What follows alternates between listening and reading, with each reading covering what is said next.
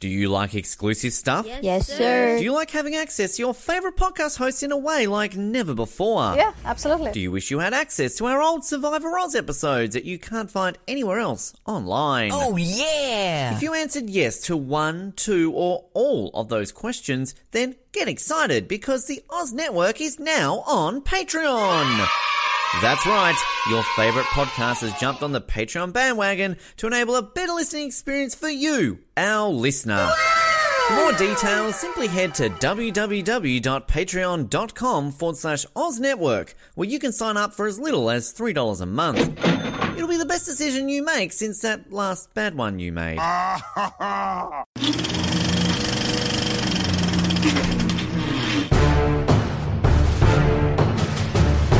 You're listening to the Oz Movies Podcast, only on the Oz Network. Welcome to the Oz Network for yet another month that is not good horror movie month because we're running into some scheduling issues. So horror. so we're flying by the seat of our pants and bringing you something completely different. And we're not just saying that because John Cleese happens to appear in one of these movies. We are bringing something completely different for the first time ever. But you're not wearing. mo- but you're not wearing pants. I am wearing shorts. Let's just clarify. Although I am sure there have been multiple episodes in the past where either Ben or I have not been wearing pants. Uh, I can't confirm or deny because the cameras don't go that low when we're on Zoom. But I'm wearing at least shorts right now because our window's open. Back to what I was saying.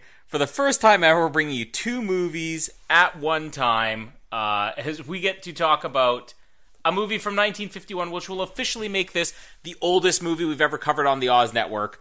1951's The Day the Earth Stood Still.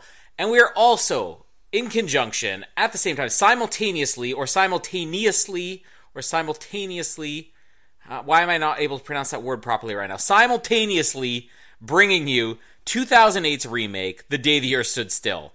Appropriately titled the same thing. They are not the same movie, though. Have very guys, different. Have you guys never covered like even Wizard of Oz? Like nothing. like No, that? well, okay. Here, here's a mistake. We we talked about And what year was that one?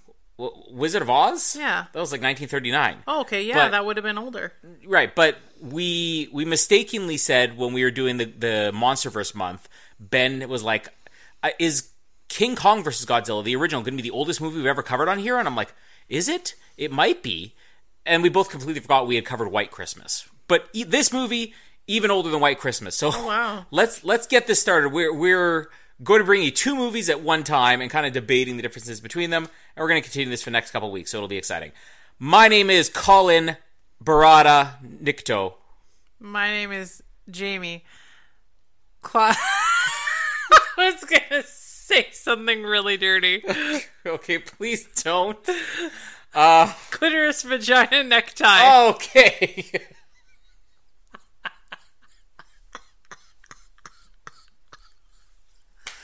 Breathe. Breathe. Um.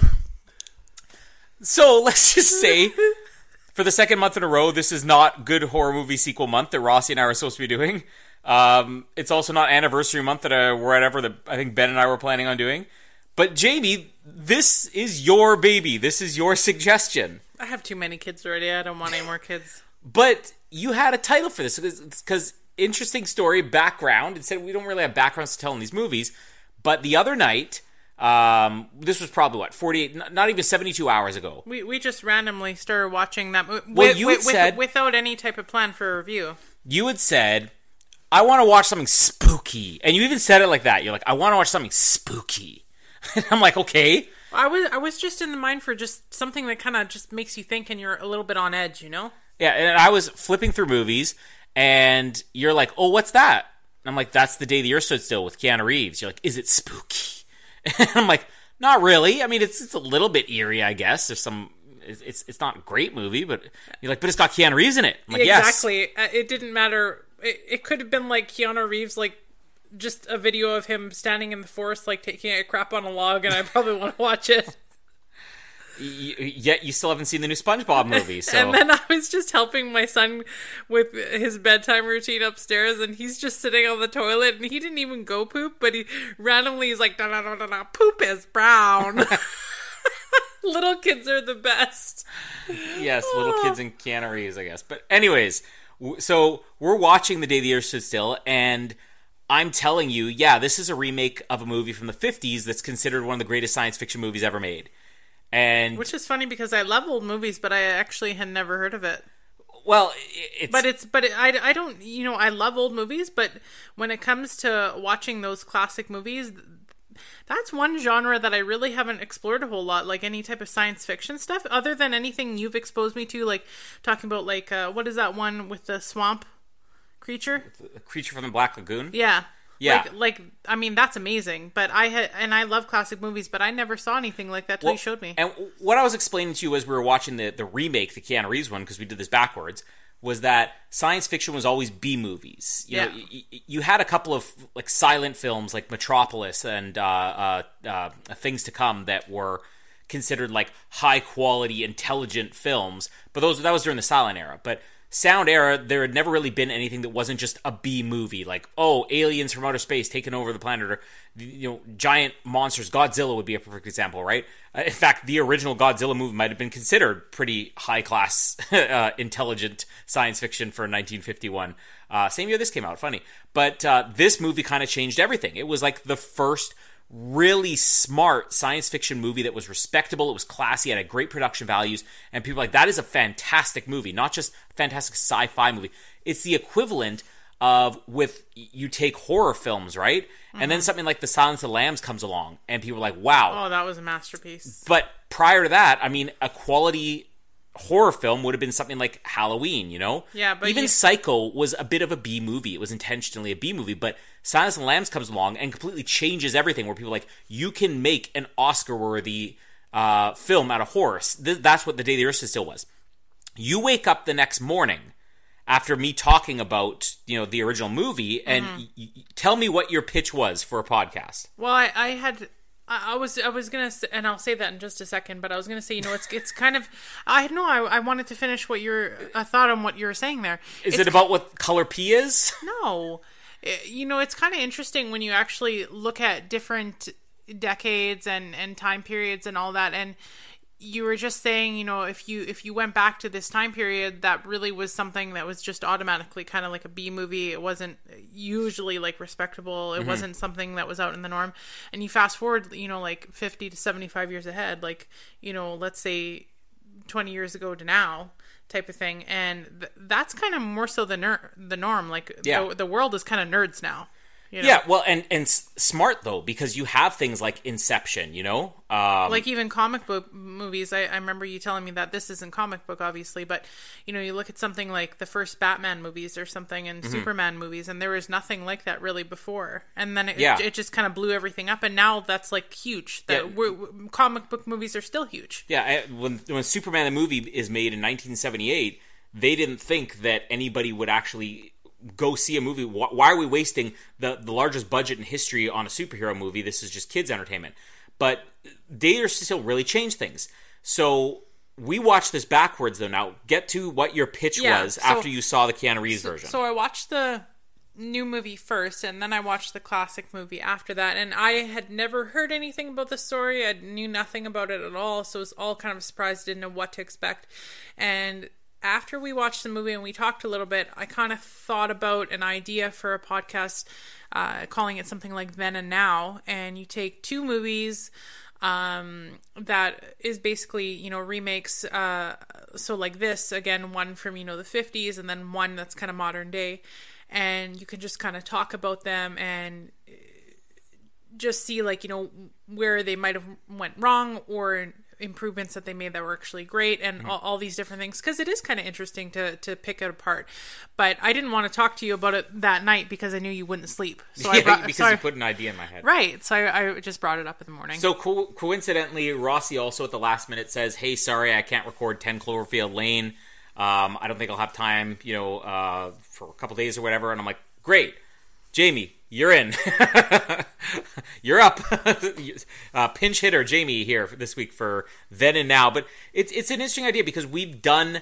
originals and remakes before, you know, often it's separated by a little while or we might do them back to back, but to do it on a single podcast, this is going to be different because we're not going to be recapping scene by scene, nor do I think either of these movies really are going to get that deep into it scene by scene because it's kind of very simple three acts.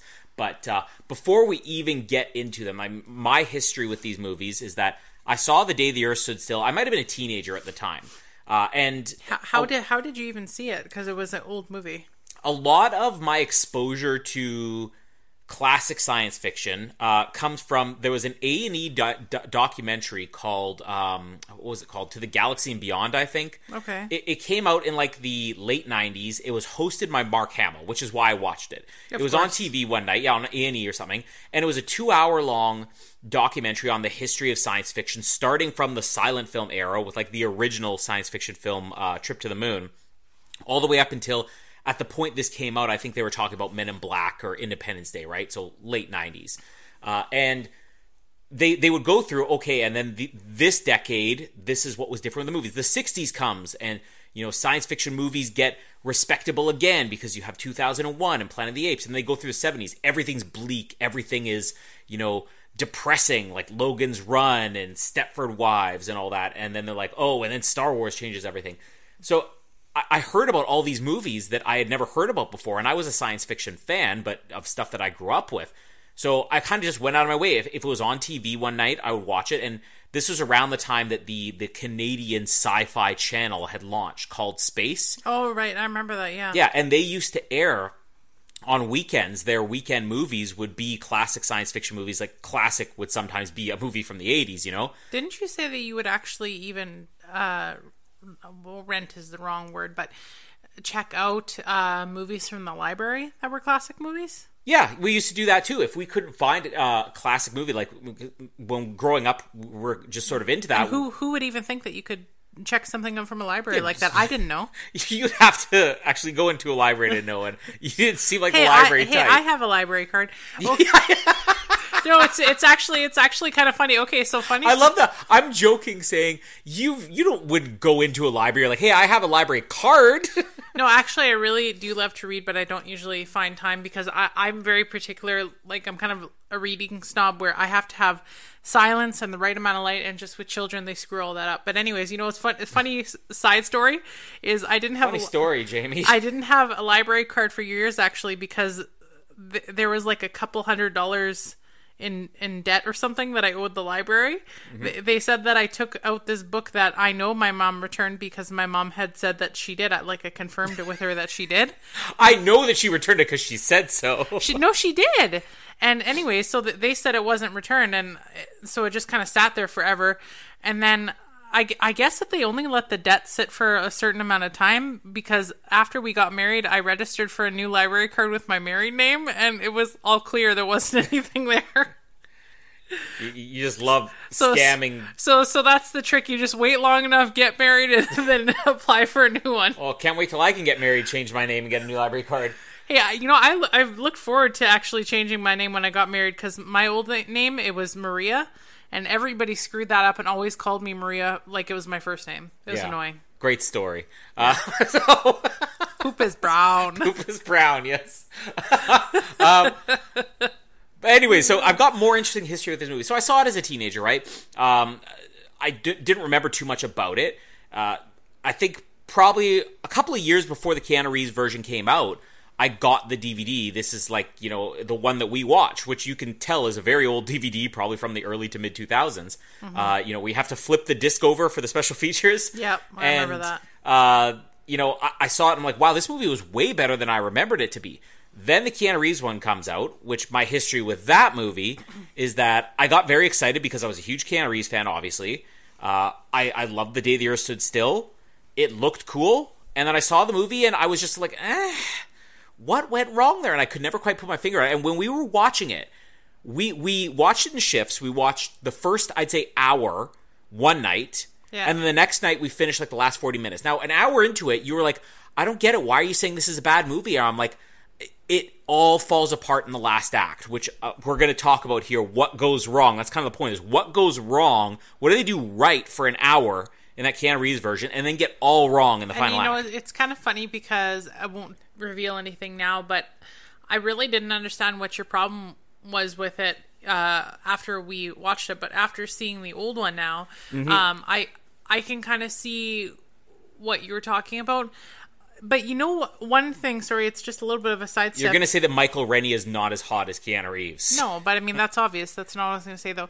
You know, you know, uh, not the Keanu Reeves one, but I don't know if it's just with it being kind of spooky and also like Spooky. black and white. But uh, you know what that classic movie actually gives me the vibes of totally is if it was a story of the Twilight Zone adapted Yo- into a movie. Th- that's funny because if we go into now a little bit of the history of how the Day the Earth Stood Still got made, And, the and what- producer, What year did they make the Twilight Zone show? the Twilight Zone debuted in '59. Oh, okay, so it's so like a couple years later. period. Okay, But you got to think television was not like that was the the show that changed television, not just for science fiction, but all television that time was cheap and low budget, and let's just get stuff out there because who knows, you know, uh, how much money you can even make a television. I mean, it was the dawn of television.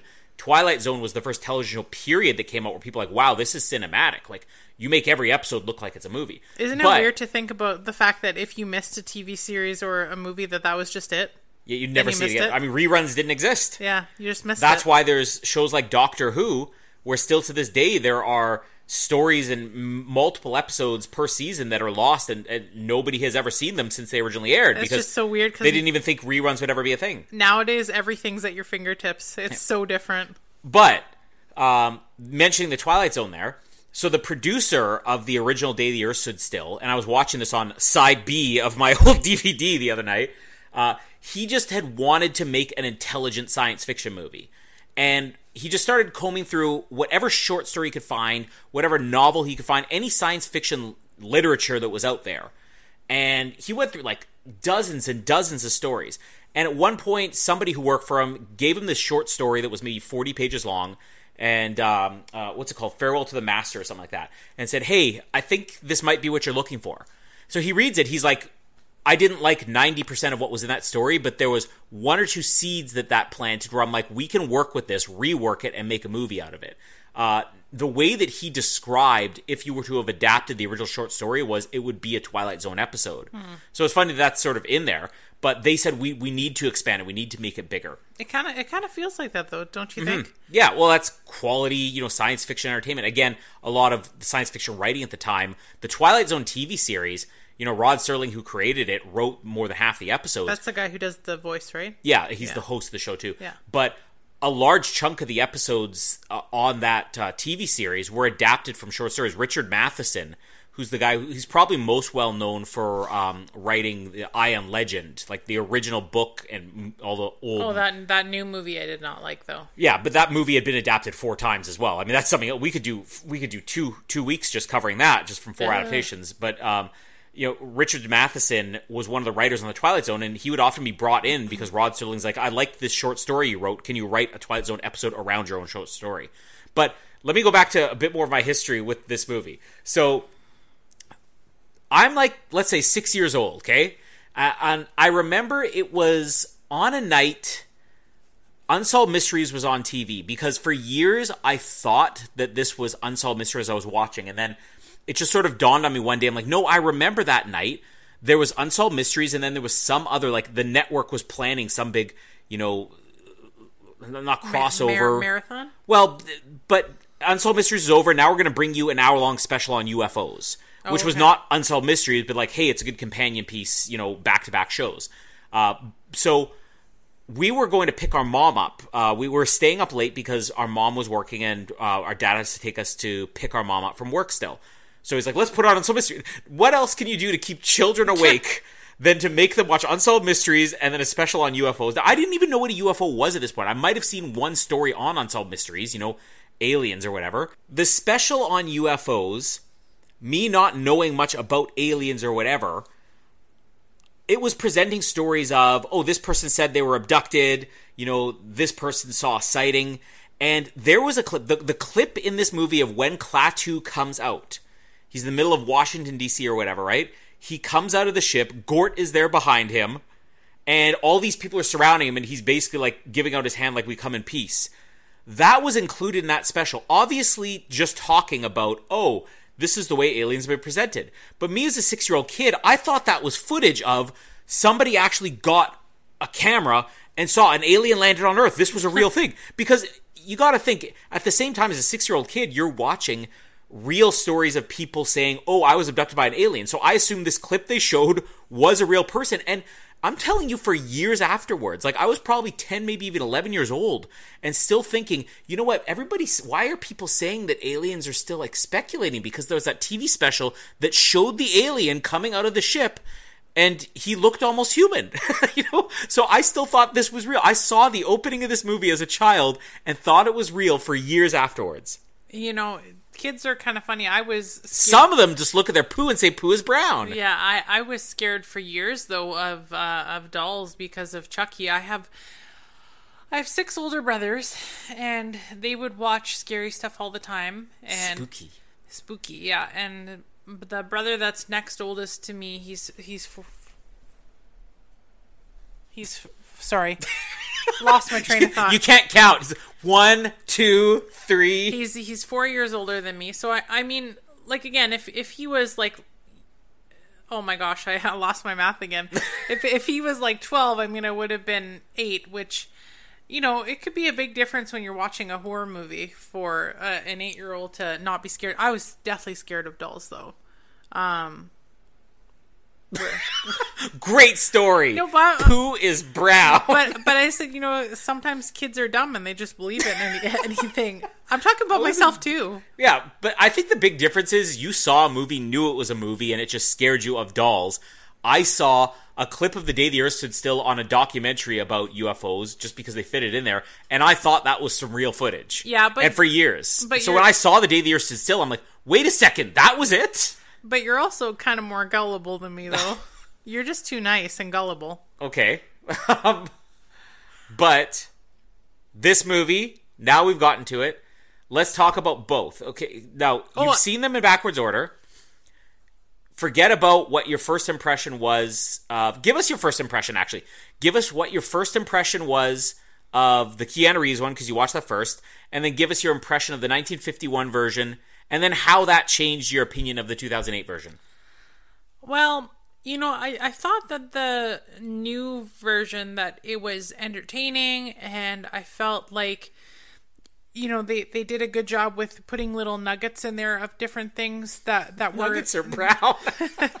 that were that were cool to watch like when you're talking about um you know the the powers that and things that he could do how they said like you know he has a human body but his his brain isn't human and he had all these powers and all the stuff that he could do. That was something that was really cool that i noticed and that kind of captured me and and made me more interested in the character. Um just watching it um you know i, I probably would have rated that movie maybe as like a, six and a half or a seven out of ten but i mean the majority of that mark would probably be because of keanu Okay. Let- let's just so then real. 1951 version. You watched it. What's your opinion of it? so i mean it's going to be hard to not compare it because that's the second one i watched and so obviously then i, The have whole point of this is to compare. No, no, no. I know, but I'm saying I, I can't tell you just that movie alone because I didn't watch that one first. But it it was very interesting. Um, the way that they did some things different. Uh, how uh, the character uh, Klaatu was he was so much nicer in the old one and he he seemed like he was less robotic and he was more engaging and so I, I kind of wanted to see how they would play out the entire movie, even just with his character, because it was played so different from the Keanu one. Now, the movie as a whole, though, what did you think about it? You know, I, I probably would give it around the same rating. It might be even slightly higher than than the old one, uh, or than the new the new one. To be honest, like I did. You six- said that like it should be a surprise that the original Day the Earth Stood Still is slightly better than the Keanu Reeves no, version. No, no, no. But listen, you know, so the the modern version, like I said, I probably do maybe like a you know a six and a half or a seven. I said for for the old version of the day the Earth stood still, I probably would do a seven and a half to an eight. Okay, but did your opinion change on the Keanu Reeves version after you saw the original?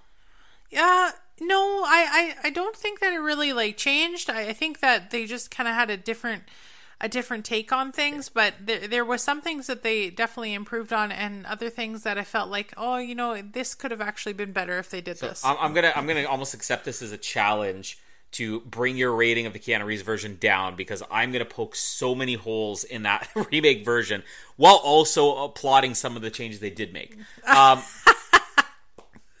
why are we laughing? Did you just realize what the color of snot was?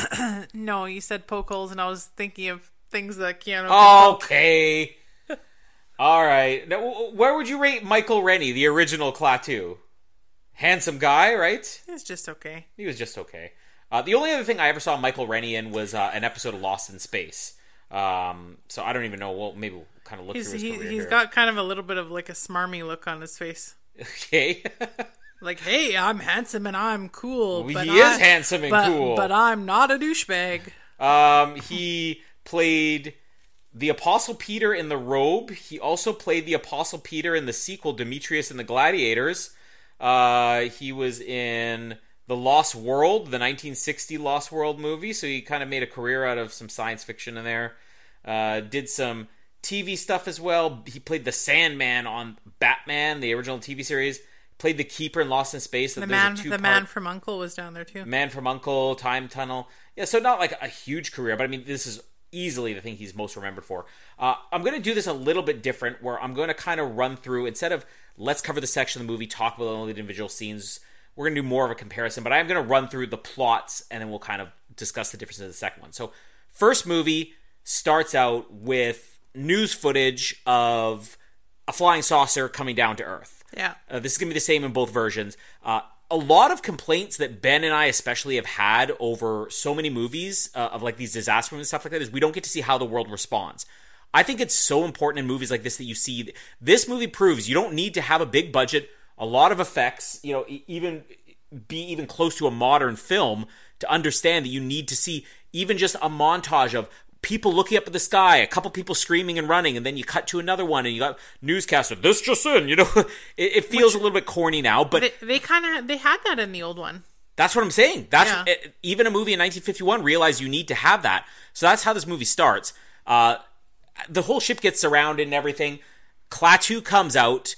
Gort, the in this version eight foot tall robot, comes out with him, uh, and Klaatu extends his hand. He's got what looks like a weapon. Now this definitely plays very differently when we see like police shootings now, right? Uh, it's like, oh, it was just a toy gun or whatever. Uh, that's basically what happens to Klaatu here. Uh, but it's such an important scene because the way this is going to be played differently in the new version, I feel like they totally missed the point. Klaatu gets shot in the hand because somebody thinks he he had a gun. And he's basically he's still alive. He's just like he's holding his hand. It's bleeding now. Yeah, he's- and he's, he's like, it was a gift from your president. It contained knowledge on all of our explorations across your galaxy. So you really have this. Humans are starting off on the wrong foot here. you know, he comes in peace, but you perceive this as a threat, so you shoot him, which is so important in this movie. Uh, he recovers a little bit in the hospital. He gives his mission I'm here to talk to your world leaders or whatever. And they basically say, you know what? It's not possible. I mean, we're not on good terms with all of the world leaders. Uh, and this is going to be similar in the other movie, too. So he just decides he wants to escape from the hospital. He goes undercover as Mr. Carpenter. Uh, hauls up in a boarding house run by a widow, um, what's her name, Helen, and her little boy. Let's just call him obnoxious because this kid is the worst. Tell me I'm wrong that this this golly gee gee willikers, Mister. I think his name is Billy, which couldn't be. Let's any, just call any- him Billy. Which couldn't be any more. Uh, what's the word I'm looking for? Appropriate, uh no, which couldn't be any more predictable. predictable. Okay, uh, Billy. I'm trying to. His name's Bobby. Oh, Bobby. Little Bobby Benson, golly gee, Mr. Like, oh, kids in movies already are annoying. Okay, you can't find many modern movies. The Jurassic Park, the first Jurassic Park movie, good example. Kids decent. Third Jurassic Park movie, good example. Kids decent. Jurassic World, kid is terrible. Like both kids, terrible. Doesn't matter what it is. Even modern movies, Kids are awful in movies. You go back to these old school movies where it is just, oh golly gee, Sir G. Willikers. Oh, I just I wanted to spit in this kid's face the whole movie. You know what? It's funny that you say that because I actually felt the opposite. You like this golly gee kid? I, I liked him more than the one in the modern one. Man, was he ever annoying? disagree. They, they both suck, but I'm gonna disagree. Little Bobby Benson here, like what a dick nose. But but you know what I but you know what I was thinking would be really funny is if they ever had a a, a um parody uh movie made like this like you know how they did with the scream movies they had the scary movie yeah, if they you know had somebody just walk out of the ship and he was just be like hide your kids hide your wife why? Why are you hiding the kids from him?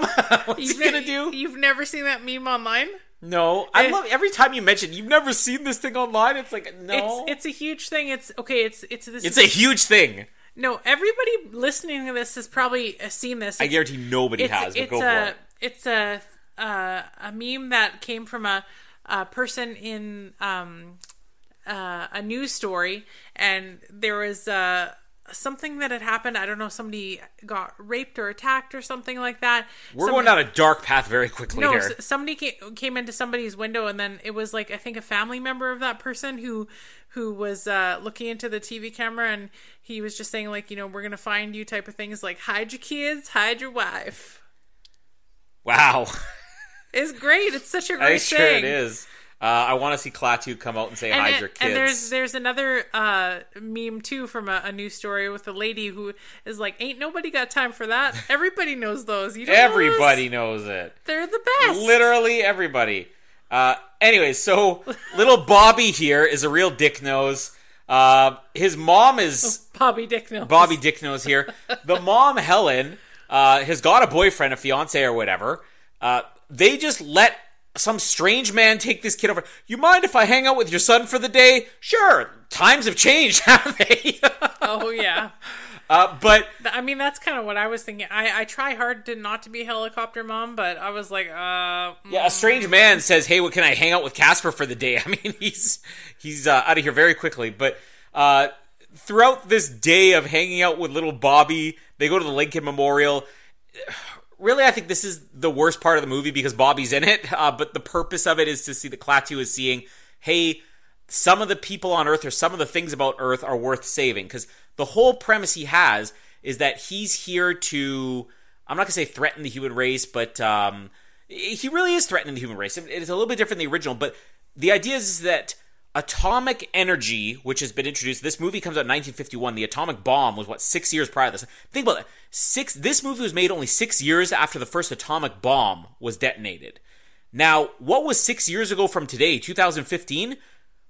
I mean, we were getting ready to watch The Force Awakens. That's how long. Imagine if when we were going getting ready to watch The Force Awakens, and when we were going to see Spectre. Okay, the last James Bond movie was six years ago. Imagine if an atomic bomb was detonated six years ago. That's how recent it is. That's crazy to, alone to think because that's sort of the genesis of where this movie came from. Was you know we want to make a movie about the atomic bomb and stuff. So because of the atomic bomb, Klaatu says, you know what, do whatever you want on Earth. But if you take this type of energy into space, you're going to screw some things up you don't understand, and we can't let that happen. So this is an ultimatum, right? Yeah. Uh, he can't speak to the world leaders, so he decides to speak to Bobby Benson instead. Uh, and Bobby, he's ta- talking to Bobby about, okay, who's the who should I be talking to if I want to? He's not even telling Bobby he's an alien, but who should I be talking to? Oh, you should be talking to uh, the the smartest man, this Doctor Barnhardt. You know, I'll take it to him right now. Extra, extra. Read it, read it all about it. Stupid kid. Oh, just somebody kick him for me, or just let me kick him. I don't even care. Send me to jail. I will kick this kid in the face. I will kick this kid in the balls so he never procreates another child like him. Wow, that's yeah. This kid is awful. And just for anybody that's out there listening, we treat our children very well. Yes. so you know, I'm just saying that we treat our very children very well, and we don't kick them in the balls.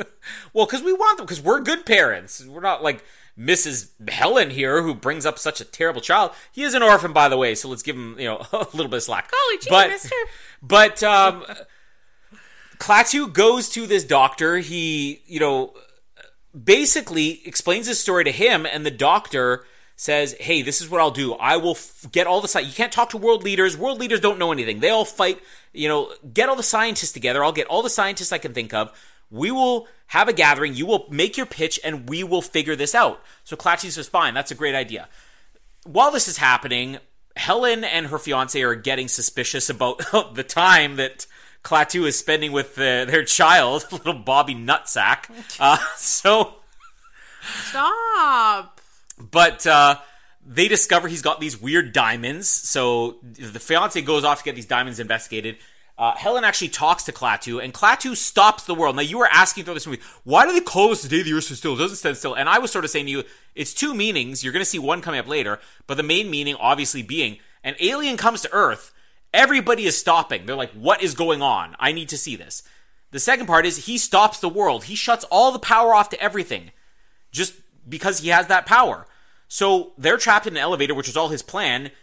They have a montage showing all these different places around the world where the power's out. I love how it is daytime everywhere in the world. It is daytime in Washington, D.C., while it's daytime in London, England, while it's daytime in France, while it's daytime in Australia, India, wherever they go, right? Somebody didn't think that one through. Well, did they not think it through, or did audiences in 1951 just not care or would never notice, you know? Uh, but he tells her, "Listen, I am an alien. You know, I'm I'm the one who escaped. I'm the one who landed here. Uh, we need to do something. I need you to help me." And then the final act of this movie basically becomes, "I'm going to get you to this meeting of all the scientists that the Doctor Barnhardt or whatever is doing." Um, in the process of going there, Is he hard as a barn? and you say that me kicking a kid in the balls is bad. um, well, I guess it is. Let's be honest. You're just being nasty. I'm being mean and violent um, towards children. Uh, this is what happens when Ben's not on here. I say all and the wrong we things. We treat our children very well. Very well, yes.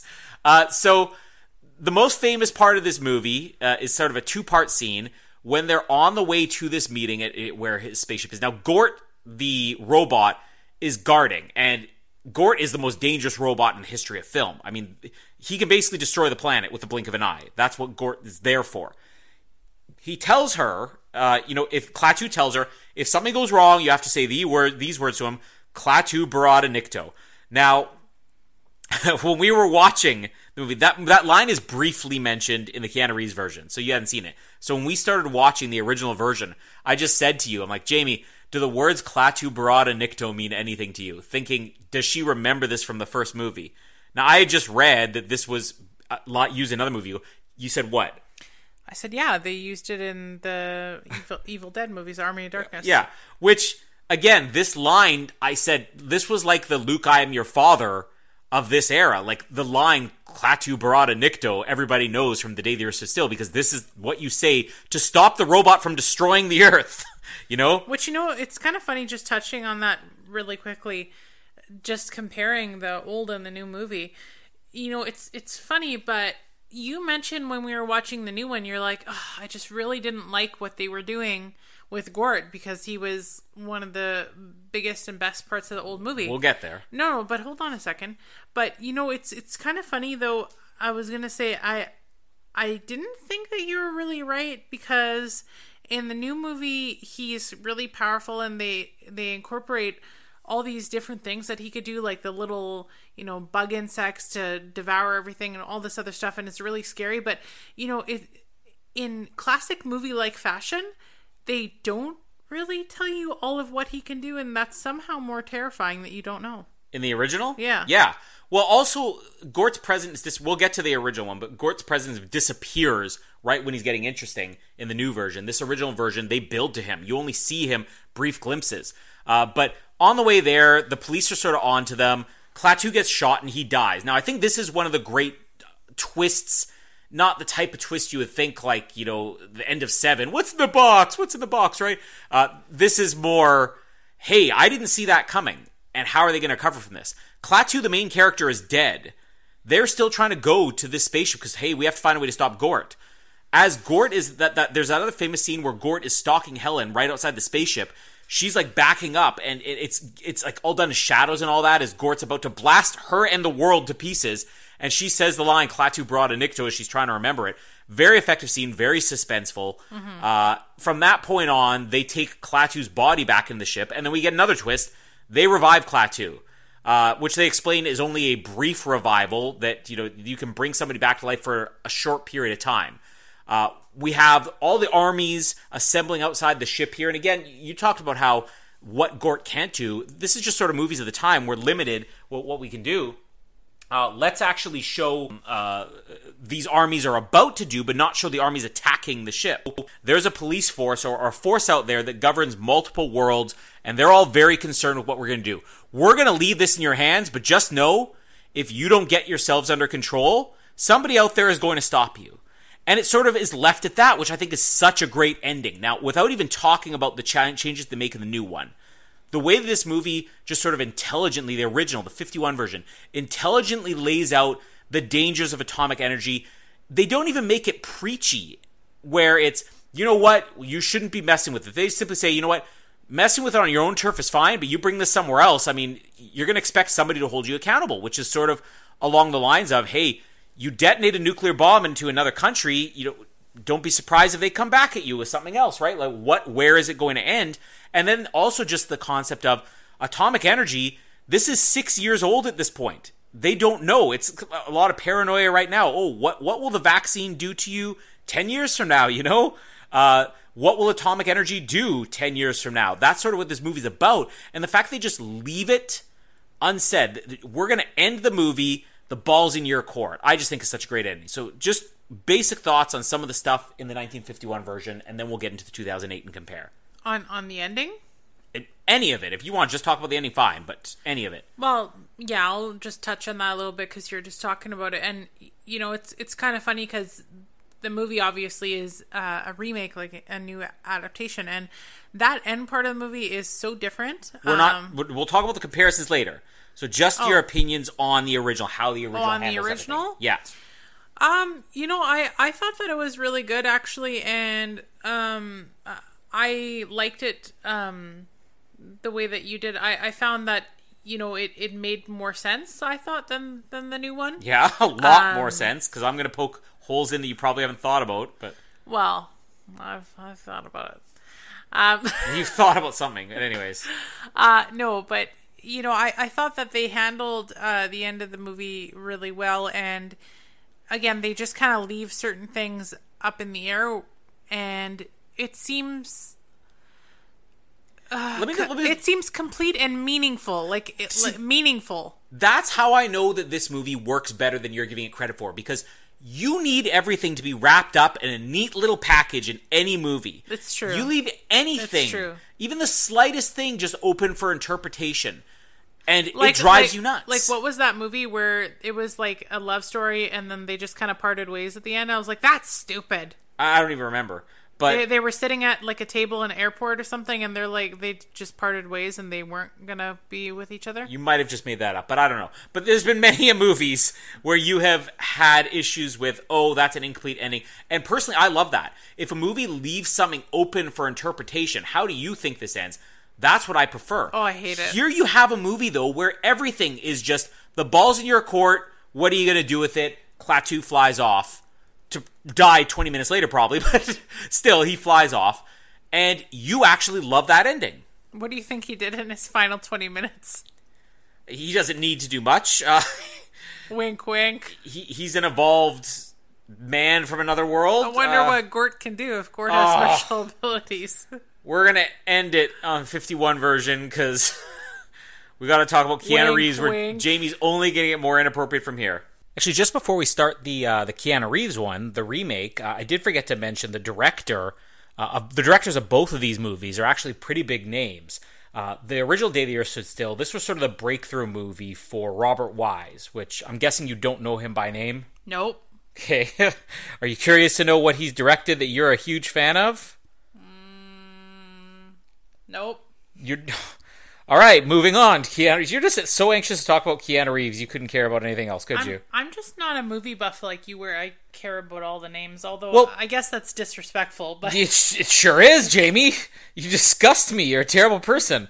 Uh, but no, it, it's interesting because you are a big fan of at least one of the movies he made, The Sound of Music. Oh yeah, I like that one. Yeah, so he went on to do The Sound of Music. He went on to do West Side Story, another one that's uh, getting remade soon. Maybe we'll add that to the next time we do this miniseries. Mm-hmm. Uh, the Haunting, the original Haunting, considered one of the greatest horror movies of all time. I don't think I saw the original. Uh, also, he he did some more. He went back to science fiction later in his career when he did uh, a movie based on a Michael Crichton novel, The Andromeda Strain, in the '70s, and then one of his final movies was uh, Star Trek: The Motion Picture, the original Star Trek movie. Interesting. Yeah, very interesting. we start this episode. The one thing I say is, Jamie, just whatever you do, don't just do that. Hmm, interesting. No, he would, based on this movie here that we're reviewing, he would be very good at doing a Star Trek movie. But I'd always found it interesting with Robert Wise, and again, he he's a very famous director. Like these aren't just oh he's a guy who made movies. I mean, people consider him to be a groundbreaking director. West Side Story was groundbreaking for musicals. Sound of Music, same thing. But you have a guy who is able to make a career in two completely polar opposite genres and do them both in kind of a revolutionary way, which is interesting.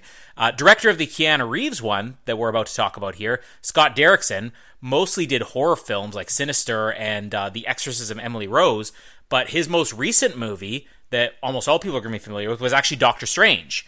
So I can see some of the things he did in The Day the Earth Stood Still years later. I could see why they might have hired him for Doctor Strange, even though Doctor Strange is a much Doctor Strange I ranked as my number one favorite Marvel movie of like all their twenty something movies. I, I think I watched that one, but um, I'm trying to remember if I liked it or not. I think I did though, but my memory for movies is not very good. Benedict Cumberbatch. Yeah, I mean he's okay. I know I know women go crazy for him, but I just find him okay. Why is everything with you come down to just their looks? Well, no, you you mentioned you mentioned the the actor, and that was the first thing I thought of. Okay. Uh, so, anyways, running through the plot of the Keanu Reeves one here, uh, this this remake, uh, whatever you want, I was going to call it sequel, remake, reboot, whatever, had been in development for a very long time. Scott Derrickson had always wanted to do this. Uh, they make some changes, which we'll kind of see as we cover the plot here. Uh, the movie, for one thing, starts by showing how he got the human body. Now, this makes sense. This is what a modern remake is designed for. Let's update it in a way that it makes more sense for modern audiences. Certain things that are just back when you make the movie in 1950s, nobody cares about the fact that an alien comes out of a spaceship and looks and everything like human. Here, let's give an explanation for him. So we see Keanu Reeves in the Arctic or whatever, uh, and he sees this giant orb, and the next thing you know, he's sort of gone. The idea being that they get his DNA, which is the body they groom for him for when he's going to come to Earth later. The rest of the movie starts similar to the other, where it's showing the world sort of responding to this, or in this case, orb instead of a spaceship landing or coming towards Earth. Uh, and it's all government secrecy. It's NASA, uh, and they're rounding up all the scientists. Now, this again, I actually really like. So we have the female lead who just uh, Helen in the original one just headed up a boarding house.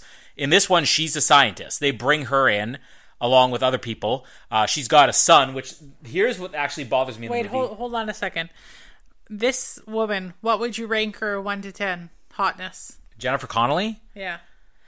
You asked me this because we we, we recently watched Labyrinth, uh, which was kind of her big break. And by the way, it's like one of my favorite movies of all time. Yeah. By the way, Scott Derrickson, who made this movie, is the guy attached to the rap, new Labyrinth movie. Oh, there's a new one. Uh, we talked about this again when we were watching Labyrinth. I don't remember that at all. You don't have memory of many things. Is it? Uh, is it going to have Muppets in it? I, I don't know. Nobody knows anything yet. Hmm. But um, why didn't you tell me? I did tell you. We had this conversation when we watched Labyrinth. I don't remember, so therefore it didn't happen. Anyway. Anyways, uh, I don't know. J- Jennifer Connelly, when she was younger, I would say a four. Uh, I think when she hit 30, kind of around the time of Beautiful Mind, might bump her up to a six, a seven. I mean, she's not really my type, but this might be at her at her peak, I guess. Her peak. brown is poo. Or poo is brown. brown is poo.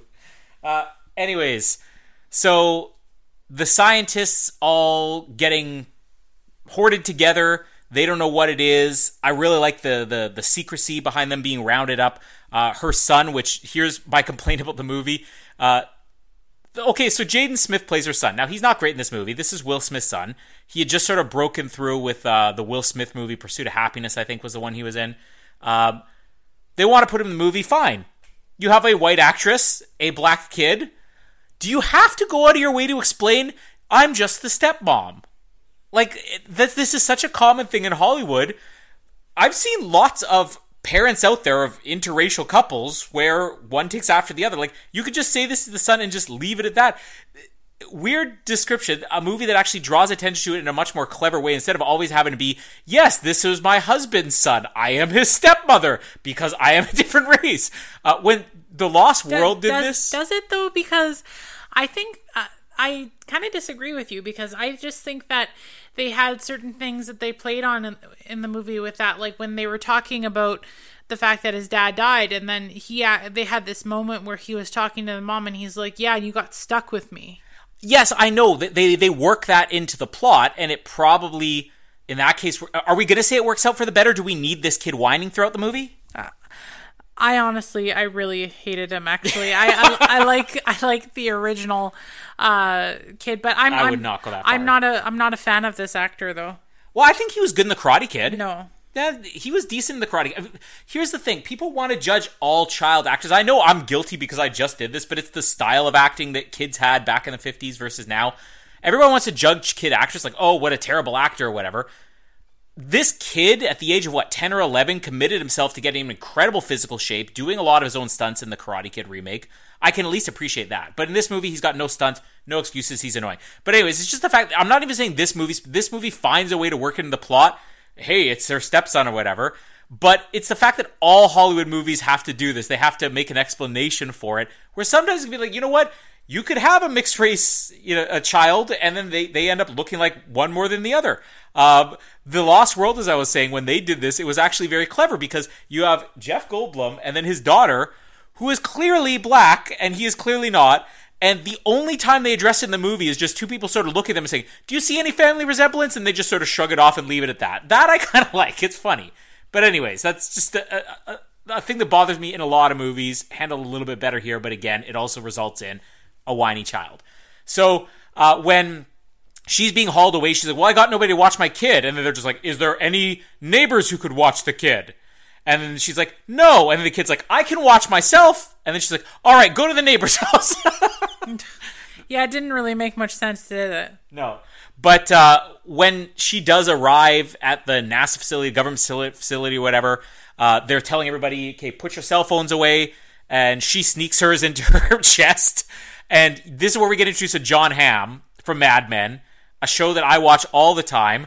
Uh, an actor you see frequently. Now, we've seen Jon Hamm in multiple things over, I'd say, the last year. Yeah. We saw him when we watched Bad Times at the El Royale. We saw him in. I watch Mad Men. It's probably at least a couple of days a week where I've got Mad Men on. And every single time you say the same thing to me Who's that guy?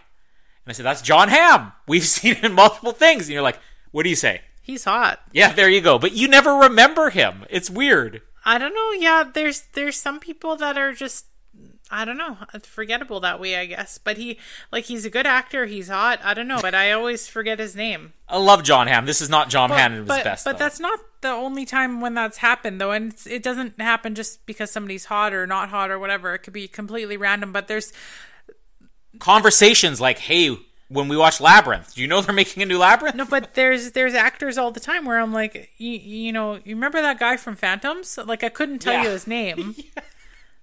What? Liev Schreiber. Yeah, I was gonna say something something Schreiber. Yeah. Uh, but uh, when he spots her, I, I like the way the scene's played because you think he, he actually calls her out. He's like, Helen, whatever. he's pointing down. You're like, oh no, I just stuffed my cell phone in when they told me to put it away. But instead, he's like, come with me because he knows her. So they go into the briefing. They're all told an alien, or we think an alien is coming towards Earth. We think this is whatever's coming towards Earth is launched. It's a projectile. This isn't just an asteroid. It's going to kill everybody on Earth. So th- there's some moments of panic that make sense in this movie where they're like, oh, it, like the, the security guard, when she's talking to her son on the phone in the bathroom, which she's not supposed to have the phone, and the security guard bangs on the door. It's like, is that a cell phone? Yes. And then she, the lady breaks down in tears, like, may I borrow it? Like, I really like that moment. But then when they're in the helicopter and you have all these scientists who've been, tell us what we need to do, nobody offers a solution. We brought all the scientists here together to say, we're all about to die. And there's not a moment where they don't question, hey, when this thing crashes, we're all dead. Why are they there then? Yeah, that's actually a really good point. Yeah, again, they do something right in this movie, then they immediately do something wrong.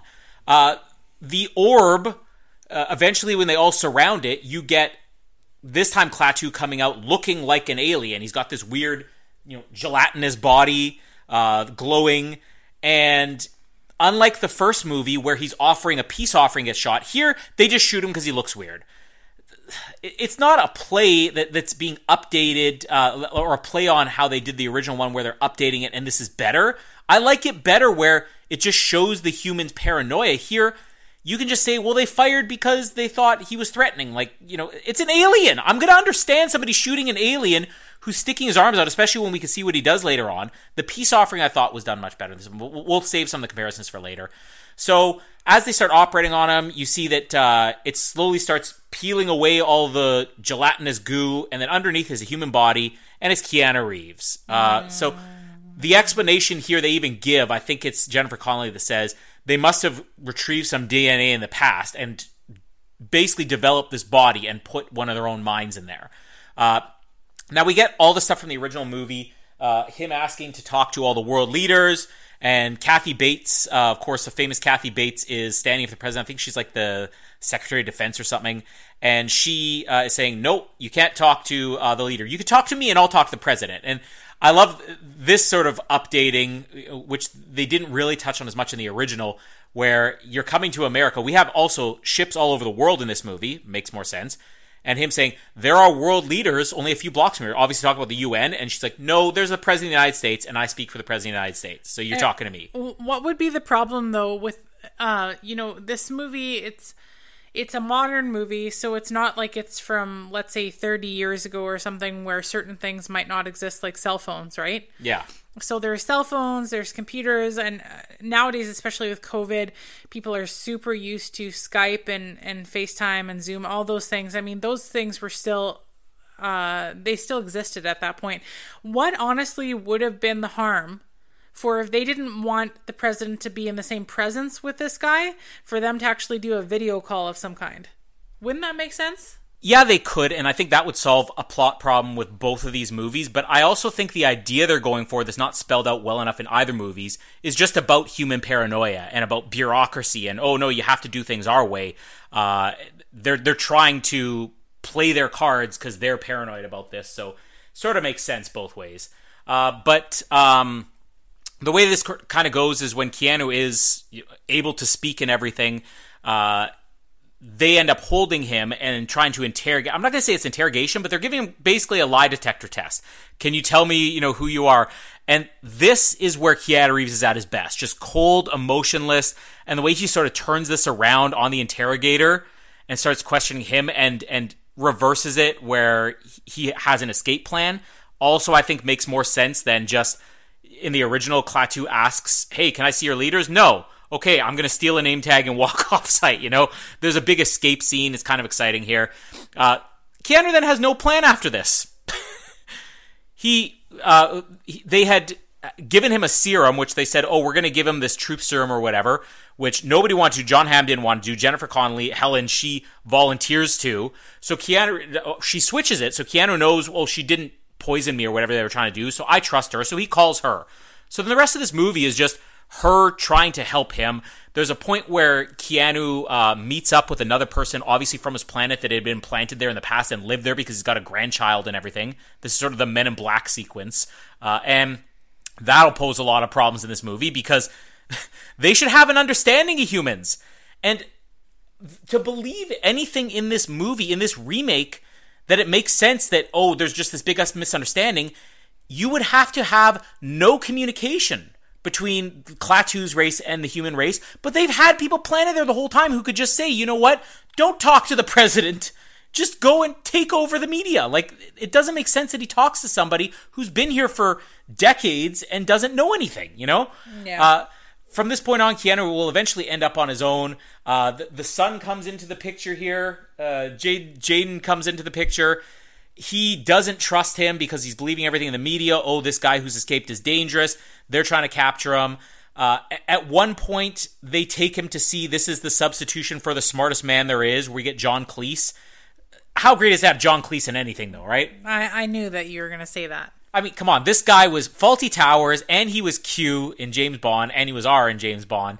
This is great. And I love that John Cleese is doing a dramatic role. There is no joke to his performance And you would think it's unusual, but also I somehow just believe that John Cleese is the smartest man alive, you know? He was very good in the role for sure. And the way that they have the scene where Keanu is solving the problem on the board and then John Cleese is solving it and he's basically just showing him some type of advanced science to prove I am who I say I am. You could have been doing this with the humans when you were trying to talk to them earlier. You know what? Look what I can do. Um, one very smart moment in this movie where John Cleese is having a discussion with them where Keanu's basically unveiling his plan, unlike the first movie. You know what? You humans are a threat to the rest of this world. This is all an environmental plot this time around. You're destroying your own world, so we're going to destroy you. Yeah, it's a little bit different than it was in the first one. A little bit different? No, because I'm. Uh, He's a terrorist. no, I, I'm saying that the it, it's different for why he came to Earth because in the first one wasn't it? Uh, I'm trying to remember all all of it now. Wasn't it that uh, they didn't want to use their atomic power in space? Right? Yeah, That- was the exactly. Well, they were saying, you know what? Do whatever. In fact, that was kind of the point in the original. Do whatever you want on your own world, but when you leave Earth with this type of power, you're going to destroy things you don't understand. Yeah. And in this movie, it's like, you know what? We're judging you because of the way. It's the exact opposite of the original. It's not do what you want in your own world. It's we don't like what you're doing in your own world, so we're going to police you. Well, and, they they wanted to to preserve everything, so that's why they had those arcs. But- with the animals, uh, I'll, I'll get. I'll get to. And- and it's kind of Oh, funny- oh, oh, we'll, we'll, we'll get to that. Okay. it's kind of funny though because with that though, just just to quickly say, you know, it's it seems like if you blink, you miss it type of thing. So I was thinking, like, really, what what was the point? well, I- we'll and and to, they wouldn't they wouldn't be able to to live on anywhere other than Earth. So I guess that they were just going to flood the Earth and kill all the humans and then bring the animals It- back. We'll, I don't we'll, know. we'll get to that. Um, but that that'll be safe when we compare these movies. But John Cleese has a very smart line here, which I want to bring up later on, where he says, "Okay, so what happened with your people? Well, when our people sun was about to explode." Our civilization was threatened and we changed our ways. And he's like, okay, so only when your lives and your, your livelihood was threatened did you wise up, give the humans the same chance. Then John Cleese is dropped from the movie. This entire idea of this is what will save the human race is dropped from the movie. You, you bring up a very intelligent point in this movie and then drop it completely. After this, Keanu's just sort of off doing his own thing. Uh, th- there's a nice action sequence that they try to escape where um, uh, he reverses the missiles or whatever from the helicopter by using his powers. I kind of like him having more powers in this instead of just saying, I stopped all power in the world for 30 minutes so I could talk to you. Yeah. Uh, he ends up getting paired up with Jaden Smith. Okay, so now it's a, a, a guy and a boy, just like in the original, and he sees him visiting the grave of his dad and being sad, and that's when he decides humans are worth saving. Now, something else idiotic that happens in this movie is when Jennifer Connelly's separated from him, and she says, "You know what? I can reach him. Give me a chance. The Earth's going to be destroyed, but I can reach him." And they say, "Okay, but you're going on your own because we're not sending you with anybody." What? you're not going to run the risk of sending a helicopter? She takes her own car. because they they don't care enough to save the human race. They're going to send somebody with her, but they do. That's the problem. Is that Kathy Bates is saying, "Listen, we need to save the Earth, but you're going on your own." Yeah, and Jon Hamm's like, "I'll go with you." yeah, it, that didn't really make much sense. You're right. Oh, it's it's. Oh, I have so many problems with that later on. And you know, it's funny. I didn't think about any of that. Until I know just this is why I said when we finish this movie, and you're like, I don't see a lot of problems with it. You're like, I kind of see a problem with it, but I don't think it's that bad. And I'm like, oh, I'm going to poke a lot of holes in this movie. It's going to be re, re uh, questioning the, your entire position. Uh, so uh, after this, when she's sent by her own car to just find him and ask where to meet him, oh, I know where they're going to be. Again, You've got helicopters, you got GPS, like you've got all the resources in the world, and the world is about to be destroyed, and you just send a woman in her car. It's so stupid.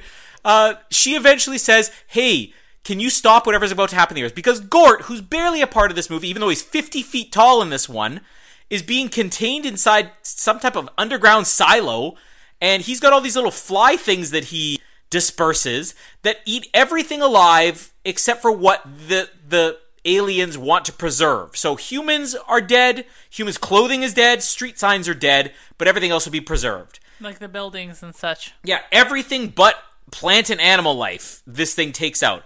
I mean, most of the clothes are made out of plants, so how do they program this? But this is the swarm that's about to destroy the human race. Keanu wants to try to stop this because now he wants to save the human race. Why? Because a kid cried at a grave.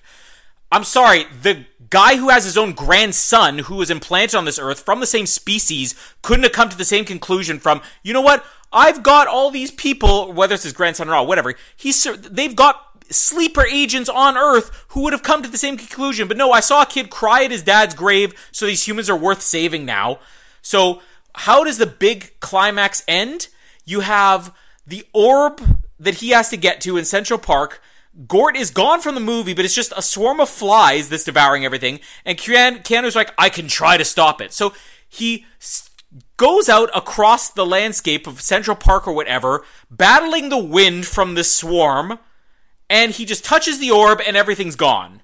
But the result is everything is thrown into the back in the Dark Ages. All the powers out on Earth. They bring back the original plot. That's the end of the movie. It is idiotic. Like this movie has so much promise for the first two thirds, and then it's idiotic. We'll compare all the things later on, but just now let's get your position on your. I think it's a solid six or seven, or whatever you said. After I've poked some holes in it, I'd still give it the same thing, honestly. Because of Keanu, because that you've admitted to me that all the stuff I'm saying, you're like, well, that really doesn't make sense. Well, you know, I think I think I said like six or six and a half out of seven.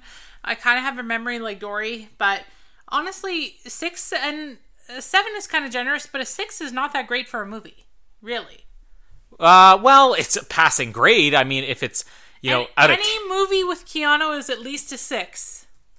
How about let's just say that? I don't know, but I've seen some Keanu movies that are a, a, a three at best. But okay, uh, let's go through some of the differences between these movies now, because this is kind of the whole idea here. You know, what what has changed, and is it changed for the better? So, you want to start on any of the major differences between the original and this one? Well, why don't I mean not everything's going to be in order, but just because it's fresh when you're thinking about order, why don't we start with the beginning with how the spaceman comes to Earth? Okay, so uh, first we have to talk about the stuff they added with yes we went back and got dna i mean is that for the better is it for the worse Uh, I didn't realize what was going on at first when I saw like Keanu Reeves in the snow in the first part. Uh, so I kind of had to ask you about that. I don't feel like it was 100% clear until they actually touched on in the movie a little bit later. Uh, like not too far in, but just as like, oh, okay, that's what it was. Yeah, it kind of was a little bit hard to follow. yeah But but it was important, I think, that they put it in there. Well i think i said this earlier the fact is in 1951 you could get away with hey this alien looks exactly like a human i mean in 1961 in 1971 you probably could get away with that but nobody's buying that nowadays. So in watching the, I'm going to say the the start of this one, the new one, is probably better than the original. Uh, at least up until we get the first appearance of Klaatu. Uh, up until the other major difference was how the humans deal with him, which we'll also talk about that. I mean, in the original, uh, we have him presenting a peace offering, but they think it looks like a gun, so they shoot it. I think that actually plays better now than it would have in 1951.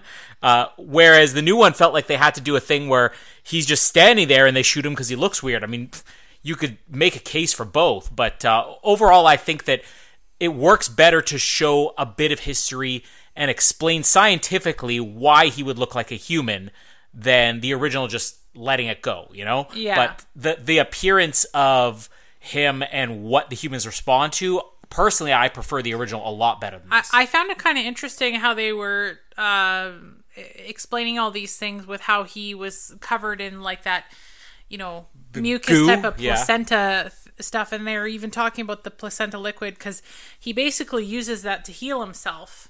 Um, and I mean that's pretty cool. Well, they also say it's to survive space. Like the, when they do throw scientific explanations into this movie, it makes sense. Uh, I, I- think uh, there was a part where they said, "Oh, he would need this type of whatever thing surrounding him to survive the travel in space."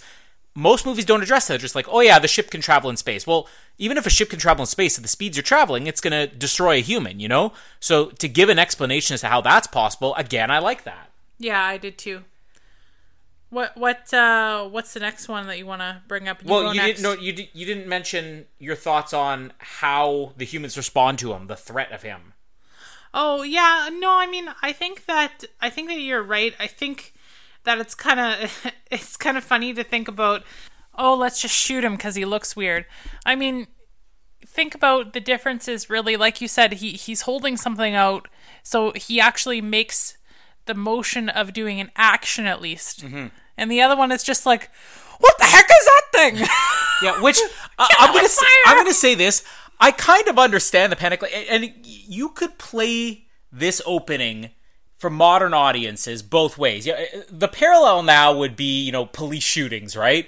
Uh, oh, I I couldn't tell if that was a toy gun or a real gun. That's why I think this one works better now. You could also do, oh, he looks weird, he looks different, so I shot, right? Okay, we're, we're treating different people, different ethnicities, whatever, differently. But the biggest problem with this new one, which transitions to the next thing to talk about the difference is, the motive, which is the big difference in this movie. The motive in the original, which we sort of touched on uh, earlier, is they're worried hey, you've now harnessed nuclear power, nuclear weapons. If you try to use this power in space, even just to power a vehicle, you could damage things you don't understand. In the new one, hey, we don't like the way that you're treating your own planet, so we're going to enforce this. So, regardless of your feelings on whether humans are destroying the earth or not, is this not another race, another species coming into our system and telling us how to live our lives and then saying, you know what, if you don't do what we're going to say, we're going to kill you? In this case, with this movie, the way the difference is presented, with what Klaatu is doing to Earth, I'm okay with them shooting him because he's coming to destroy you all. So it's in the end they didn't realize it, but it's actually self defense if they shoot him at the beginning. Well, I mean, they ha- uh, Keanu Reeves' version had already said like, "Oh, it doesn't matter if they killed me; everything's in motion already." So really, that wouldn't have done anything, and in fact, it would have hurt them because I mean, you don't figure it out to the end of the movie, but he wouldn't have been able to try to, you know, reverse what's going on. But the thing is, is you know, the first one it actually does make a little bit more sense because you know, as you were saying, when you're talking about something with the the power that they would use to go into space with uh, what is that nu- nuclear? Is that what it was? nuclear, yes. anyway, it, it uh, or was it atomic energy? Is it, or is that the same Well, thing? it's, it's the same thing. Okay, anyway, so atomic energy. I'll say that one because I can say that. Um, you know, you you may mess up things that you don't understand. I like that better because I feel like that is way more science fictiony. Um, like you know, it kind of leaves it open that really humans have touched the surface on all of these things and how much more advanced this other civilization is. I feel like though for the Keanu Reeves version, they at least had a redemption moment as far as this storyline talking about the John Cleese thing uh, when that character uh, comparing him to the smartest man on earth and the other one he felt like he had purpose in this movie uh, and his whole spiel about Keanu had purpose. His purpose though no, no, was the to smart the smartest man on earth Oh, John Cleese. Okay. yes that's what I said Yeah. pay attention Colin hey, apologies. But I was saying that this that scientist felt like he had purpose in this movie versus more so the other one. I felt like it was like, "Hi, I'm a I'm a goofy scientist. Okay. Tell tell me what's what's going on, man." So I agree and disagree. I do think one of the best things in this movie is the John Cleese scene. yeah, uh, because he he presents an argument to Klaatu where it's like, you know what? If your race only changed because you were threatened with destruction, and you were on the precipice of, of yeah, that, yeah. then shouldn't humans be given the same chance? You can't just say destroy us. But we never get that moment where that changes Klaatu's mind. What changes his mind is a kid sobbing in his dad's grave. John Cleese is a cameo in this movie. He should have had a bigger role. The original, there's nothing that the scientist, Professor Barnhardt or whatever, said that was all that compelling uh, that would change Klaatu's mind. But at least he was part of the plot. They said, listen, the the government won't listen to me. I need to talk to world leaders. The government won't listen to me. Maybe they'll listen to you and your people. So then, in that sense, the scientists in the original served a purpose. It was, you know what? I'm I'm going to the next person of authority to see if they'll listen to you because my first I've struck out on my first. Uh, th- the fact is, both of these movies fail miserably in making us believe that Klaatu and his species are actually trying their hardest. But but here's here's the thing though. Okay, I I touched earlier in the uh, recording here on um how you know why couldn't they just do FaceTime if the president or whoever didn't want to be in the same room with the guy. This race clearly has the technology to actually shut down their missile launches and all this stuff so he could land safely without anything bombing him, right? Which is in the end what ends up happening. But but he has that ability though, right? Where he can turn all that off. So he can do anything really to our technology and we would not be able to stop him, correct? Yeah. So, so you know, wouldn't it make more sense for him to do something like he would just know how to contact these specific people and take over their TVs or monitors, or even just to take over everybody's TV and monitor, kind of like how Yes! in, in the Superman movie, how Zod does it. Yes, that's that's kind of what I was saying. Even the original, does Klaatu in the original, Michael Rennie Klaatu, does he actually do everything he can to get through the humans? He speaks to one government employee who says, uh, no, uh, we're not going to have you talk to world leaders. Okay, I'll go off and I'll find somebody else. You're going to come to this planet, you know enough, you can disrupt the Earth's power for 30 minutes, even in the original, but you can't hijack a, t- uh, a TV signal or something like that to talk to all Every, of at the everybody's radios, everybody's TVs, Yeah. monitors, whatever. They have unlimited power, and, and it's even worse in the Keanu version because he has even more power. He can reverse the, the missiles on um, a, a helicopter or whatever. He can take over the lie detector test and, and force it back into the other person's brain.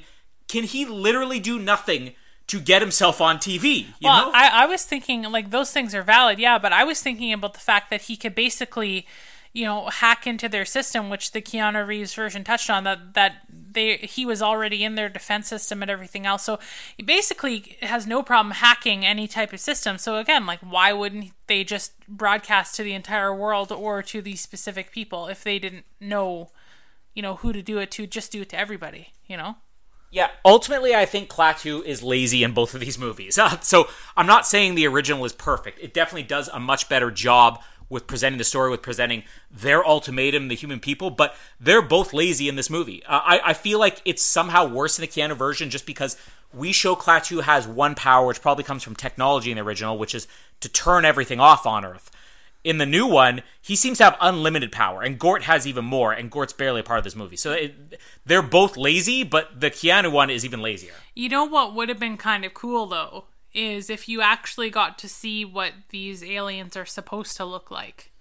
Yeah, well, 'cause because it's an alien brain in a human body. Yeah, Right. And I mean the original doesn't really explain that like you said, but you know, I was thinking the and I just think these things cuz I'm immature and and I'm weird, but whatever. Oh, I we know. I was thinking in my head I was like, you know, he he uh, Keanu Reeves one, he's has his hands up and he's like, "Th- "This is a weird body. It's going to take some getting used to."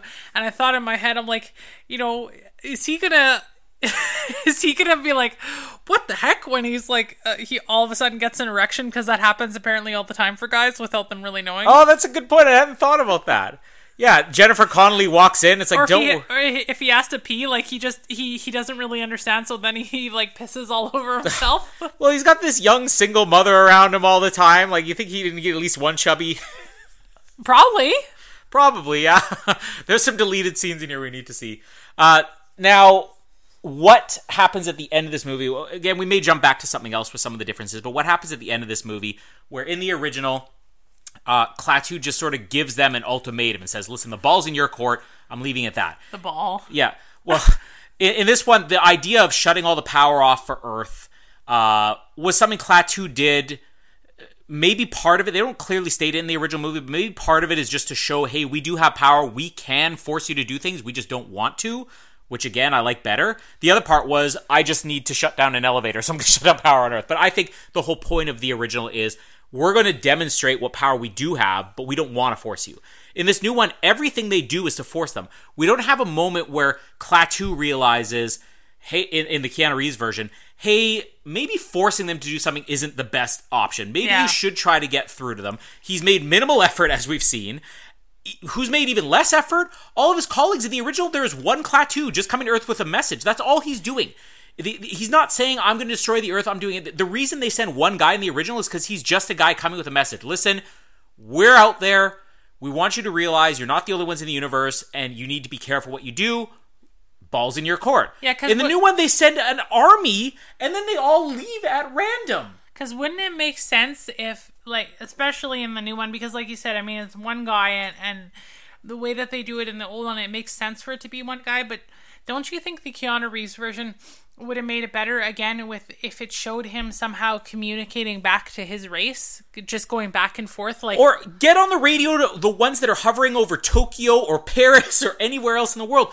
We never really get an explanation why they leave in this movie. I, I want did to they see, I try want to see it. I want to see him conflicted though. Well, but we didn't yeah, really see yeah, that exactly Not because really. he's making a decision for his entire race. Say we're Yeah. going against our plans of genocide. Yeah. where they're villains in this one. Yeah. but even worse, if Klaatu put in minimal effort to get through to the Earth leaders at the UN.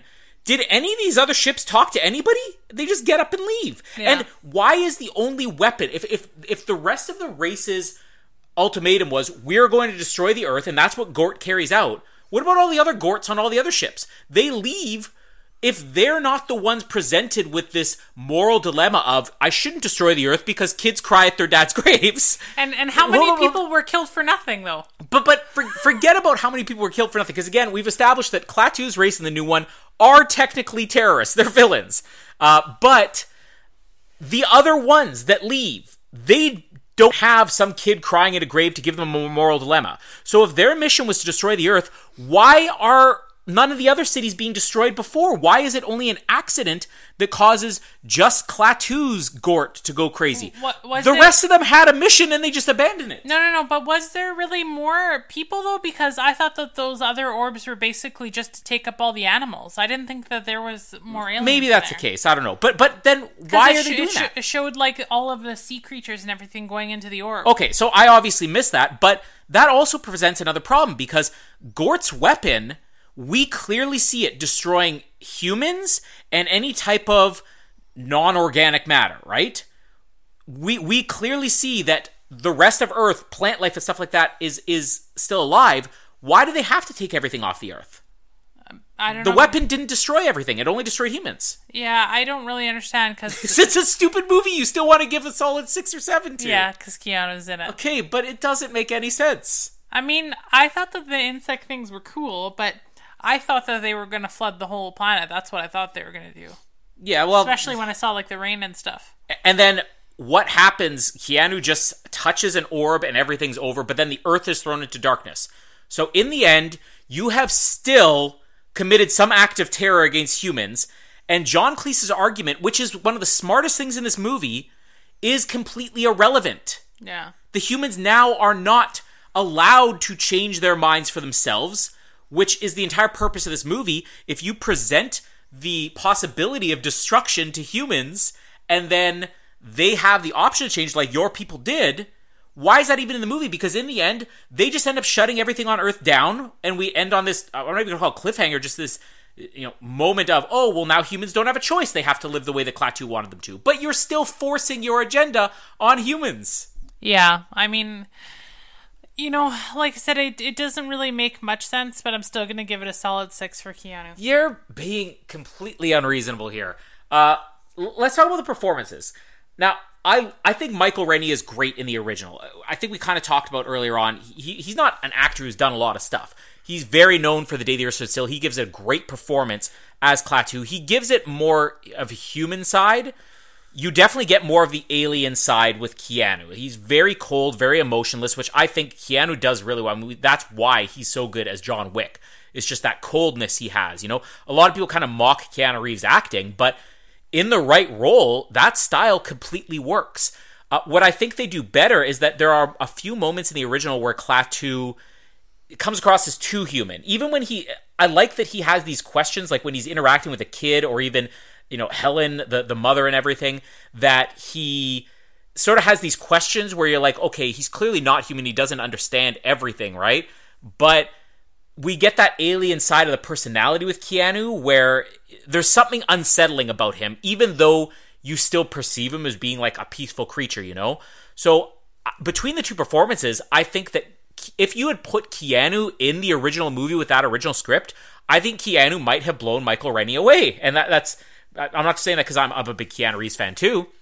But I like the original. I just think the material Keanu Reeves has to work with, it doesn't work. But some of the moments, like him doing the lie detector test, and uh, when he's talking to Kathy Bates about, you know, oh, I, I want to see the world leaders, there's enough about him that's menacing, but also something that's kind of like soothing about him too. Yeah, no, I agree. I shouldn't have with said soothing because you're going to go in a different direction. I agree with you too. Yeah, you know, I mean, the first one, the older one, it was more of like a softer, more human-like um, performance, and honestly, I, I do think that the Keanu one works more just because he, he, even though he looks like a human, you never really forget he's an alien. Yeah. Does, does that make sense? Yeah, completely. And and I think there are a few moments where Michael Rennie felt a little too human, even though there are great moments he has too. It's it's sort of the way the characters are presented, not even necessarily a thing with the acting.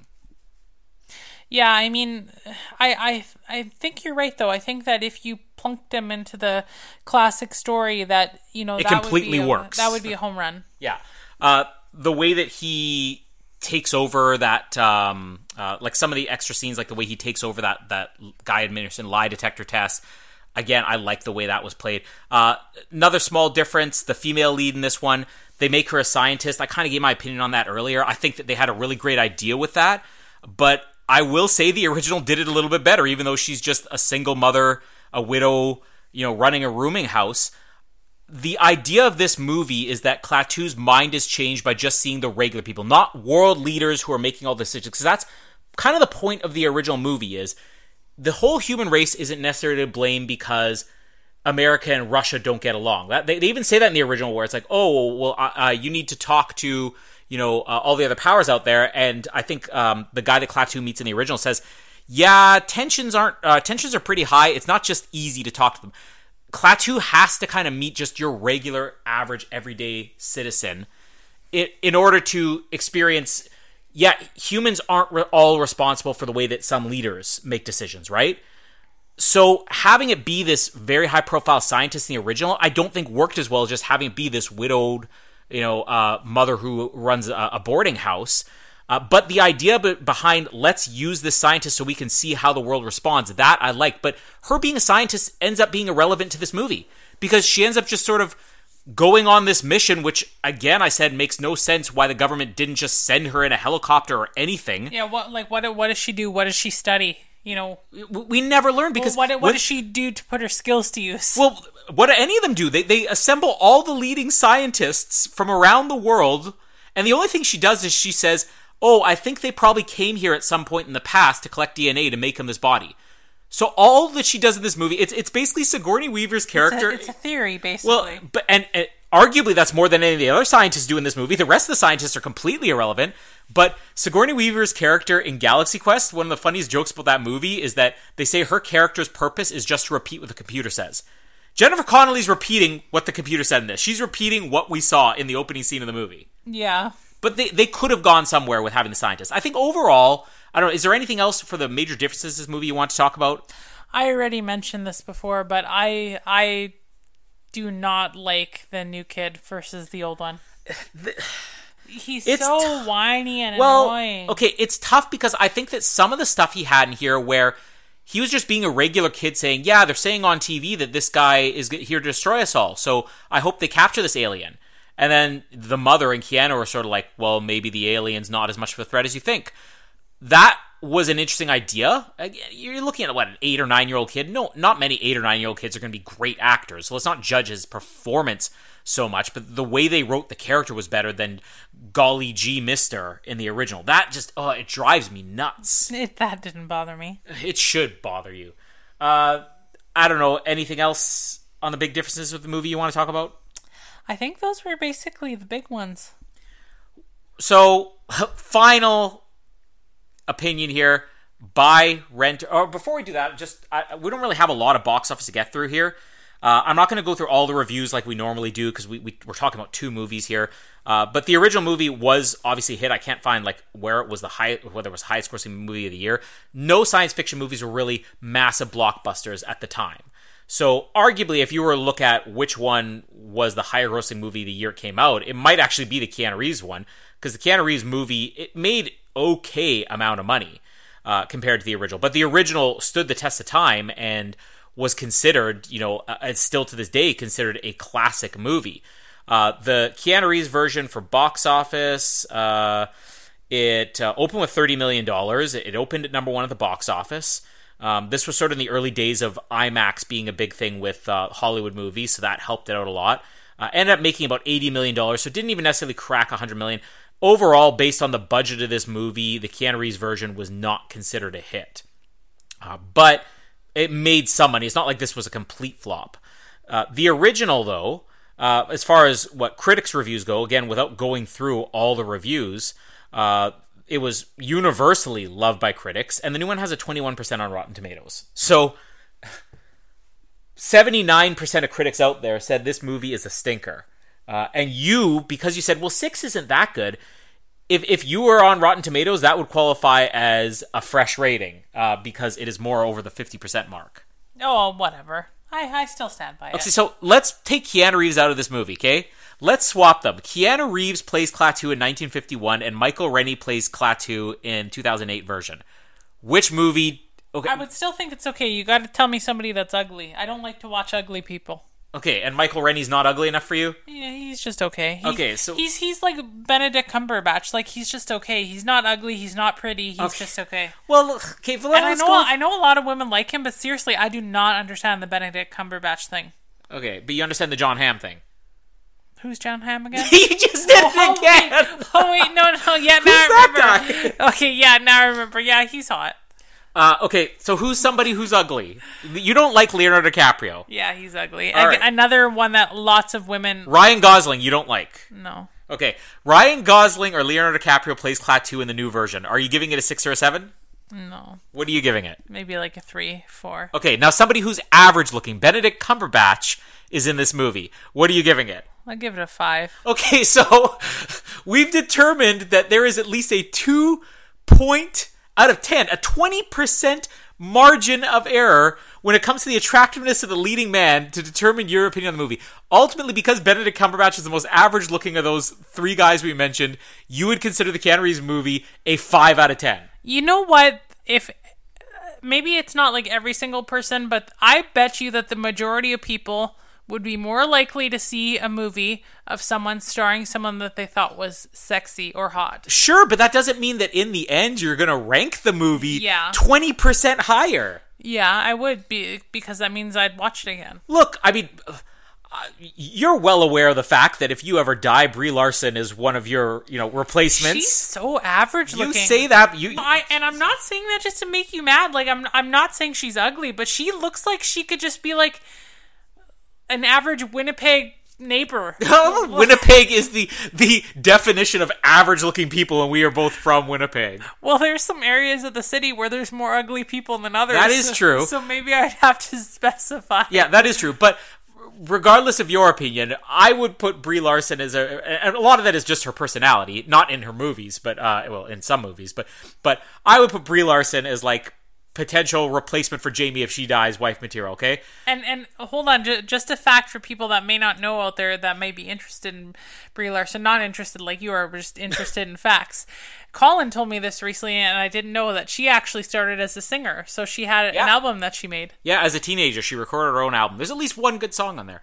Uh, but if Brie Larson, Brie Larson was in a movie, uh, Captain Marvel. That I was very excited about. I really liked her in Room though. Well, well, there's there's your difference, okay? Room, Brie Larson is as dumpy looking as you can get. That's the whole point of the movie. Right? Yeah, because she's stuck in a shed for and like how many I years? give that movie a perfect 10. Brie Larson in Captain Marvel, I give that movie a 4 at best. so I yes, I would rather watch a movie if if there's Brie Larson in it. I would rather watch that movie than if there was somebody who was unattractive, but it's not going to change my opinion on the movie. Your opinion changes No, but you 20 know freaking percent just by having uh, even You if Jon what? Hamm's in this movie and he, he's not at Keanu Reeves' level, you're giving this a 7 out of 10. if there's somebody that you like, like Brie Larson, she could be rolling around in mud. She could be the dumpiest ever, like stuck in a shack, like she was in Room. And I bet, I swear that you would watch that movie, and I would hear you say stuff sometimes like, you know, I want to lick her face, and she's like probably covered in like how many germs and like. I don't know, like E. coli or something, and like I want to lick her face. But that doesn't mean I want to watch a bad movie. You- if I have my choice, am I going to watch her in Room looking dumpy or in Captain Marvel looking all superhero-y? I'm watching Room. Are you more willing to watch uh uh, what's that movie again? Uh, what's that singing one that that lady, that old lady's in? A singing movie with an old lady. Pierce Brosnan's in it. Oh, Mamma Mia! Yeah, you want to watch that, or do you want to watch Captain Marvel? I'd probably watch Mamma Mia over Captain Marvel. You're I'm- such a liar. No, I'm not because of, I mean, here's the thing. Uh, Mamma Mia is bad in a funny way. Captain Marvel is just bad. I, I didn't enjoy Captain Marvel. It- it's not a terrible movie. It's just it's dull. So yeah, I would pick Mamma Mia because I'm picking. But regardless of that, it's just crazy to me that there is a 20% difference in your opinion of a movie based on the attractiveness of the leading Colin, character. come on, you know how shallow I am. I've told you. You're very before. shallow, but I told you I wouldn't watch Lost because that really oh, like gross fat guy, and, and I have nothing against people that are chubby or fat. I'm I'm chubby, but that that guy he just looks really gross. Okay, but now that we've run through your, it goes Keanu Reeves, Jon Hamm, Benedict Cumberbatch, Leonardo DiCaprio, Ryan Gosling, and Hurley from Lost, the very bottom, a step below Ryan Gosling apparently. Uh, we understand your criteria for movies. So there we go. Right, now forget about rating it out of whatever. We've established that you would actually give this movie, the Keanu Reeves movie, a five out of ten. So are you gonna buy the original, rent it, or bin it? Original. I'd still rent it. Uh, it's a it's a nice classic movie. Uh, the Keanu Reeves version, buy it, rent it, or bin it. Oh, sorry. You know the the original. I would buy it. Okay, good. And that Yeah. Keanu you'd rent. Yeah. Okay. Uh, I'm going to buy the original, even though I do think there's some flaws with it. Uh, but I am binning the Keanu one. And I thought, because I only saw this the one time uh, when it first came out, and I had the same opinion then. When you were asking me when we were starting this movie, you're like, oh, is this a good movie? I'm like, no, not really. I'm like, it, it starts good, but the last act kills it. And we were two thirds of the way through this movie. I'd say more like halfway before it started getting really problematic. And I was questioning. You're like, I don't see what the problem this movie is. I'm like, wait until you see the last act, and then you'll kind of get it. And then wait until you see the original, and you'll really get it. I was going off my opinion from 13 years ago. You were right though. I was completely right, but uh, I started to question myself because halfway through the, the Keanu Reeves movie, I'm like, you know what? Th- This is pretty good. Does the last act fall apart that much? And then I watched it, like it totally does. It is a bad movie, so I am binning the Keanu ver- version. Get out of my house. I am buying the original though, so we're in agreement on one thing. Thank you, Jamie. Great discussion here. This is actually a very interesting idea. We got another one of these planned for next week before we hopefully get into the uh, the the good horror sequel month. Uh, do you want to give the tease because you came up with the idea for this mini series, and I think you came up with the idea for this other movie that we were going to cover too, the other original slash remake. So what are we doing next? Uh, weren't we talking about doing the Parent Trap? Yeah. So we're gonna do the original 1961 version of the Parent Trap, and then the I think 1998 Lindsay Lohan version. Yeah, and I mean they're both good. I've seen both of them. And here you come in more as the expert than I will because uh, I mean I grew up watching the original one. Uh, that that's one of those movies I'll talk about a little bit next week. But that was one of those movies that like you know what we're doing this now. But when your parents show you a movie saying, "Oh, I loved this movie as a kid," and half the time you're like, "Wow, that movie sucks balls." Uh, this was one where my mom was like, "I loved this movie as a kid." And we watched it and we were obsessed with it, the original. But I never got around to seeing the remake. And I, I can't tell you why. I always heard it was really good, but I have no clue if I'm going to like that one or not. And you know, just to add on one other little snippet thing there, um, you know what the Parent Trap actually kind of reminds me of a little bit. Hmm. Do you ever watch that movie? I I watched it so many times growing up because I love it so much. It Takes Two with the Olsen twins. No. it's it kind of reminds me of that too. Yeah. I, I'm familiar with the movie. I think, yeah. I think maybe you should watch that one too before Nah. you Parent Trap. That's okay. I'll skip the Olsen twins. It's it's really good. Oh, I'm sure it is. Uh, so we'll be back with that next week. The Parent Trap, uh, then and now, as you're calling it, uh, original and remake. And after that, we're hoping to get in. Now, 24 has actually started. So this past, we've been doing interviews with cast members from 24. It's the 20th anniversary of 24. All these interviews with cast members we've had over the last couple weeks. Uh, we've now started the series. Episode one recap Ben and I did on Monday. You can listen to that now. And every single Monday following that, we're going to have a new episode dropping as we go through the entire series of 24. And then the Parent Trap next week. Uh, Jamie, thank you so much for joining us. And you're welcome for the idea. You're welcome, everybody, from Jamie. My name is Colin, and I want to lick Brie Larson's face. Um, my name is Jamie, and if you die, I'm marrying Keanu. Thanks for downloading this episode from the Oz Network. Make sure you never miss an episode by subscribing to the podcast via Apple Podcasts, Spotify, Stitcher, Google Podcasts, or by copying our RSS feed into your preferred podcast provider. And while you're there, please drop us a rating and leave us some feedback. You can also be sure to stay up to date with all the latest episodes and happenings from the show, as well as find out how you can get involved in upcoming episodes by following our social media pages on Facebook, Twitter, and Instagram, as well as getting everything you need under one roof at the OzNetwork.net. Thanks once again for listening, and we'll speak to you next time.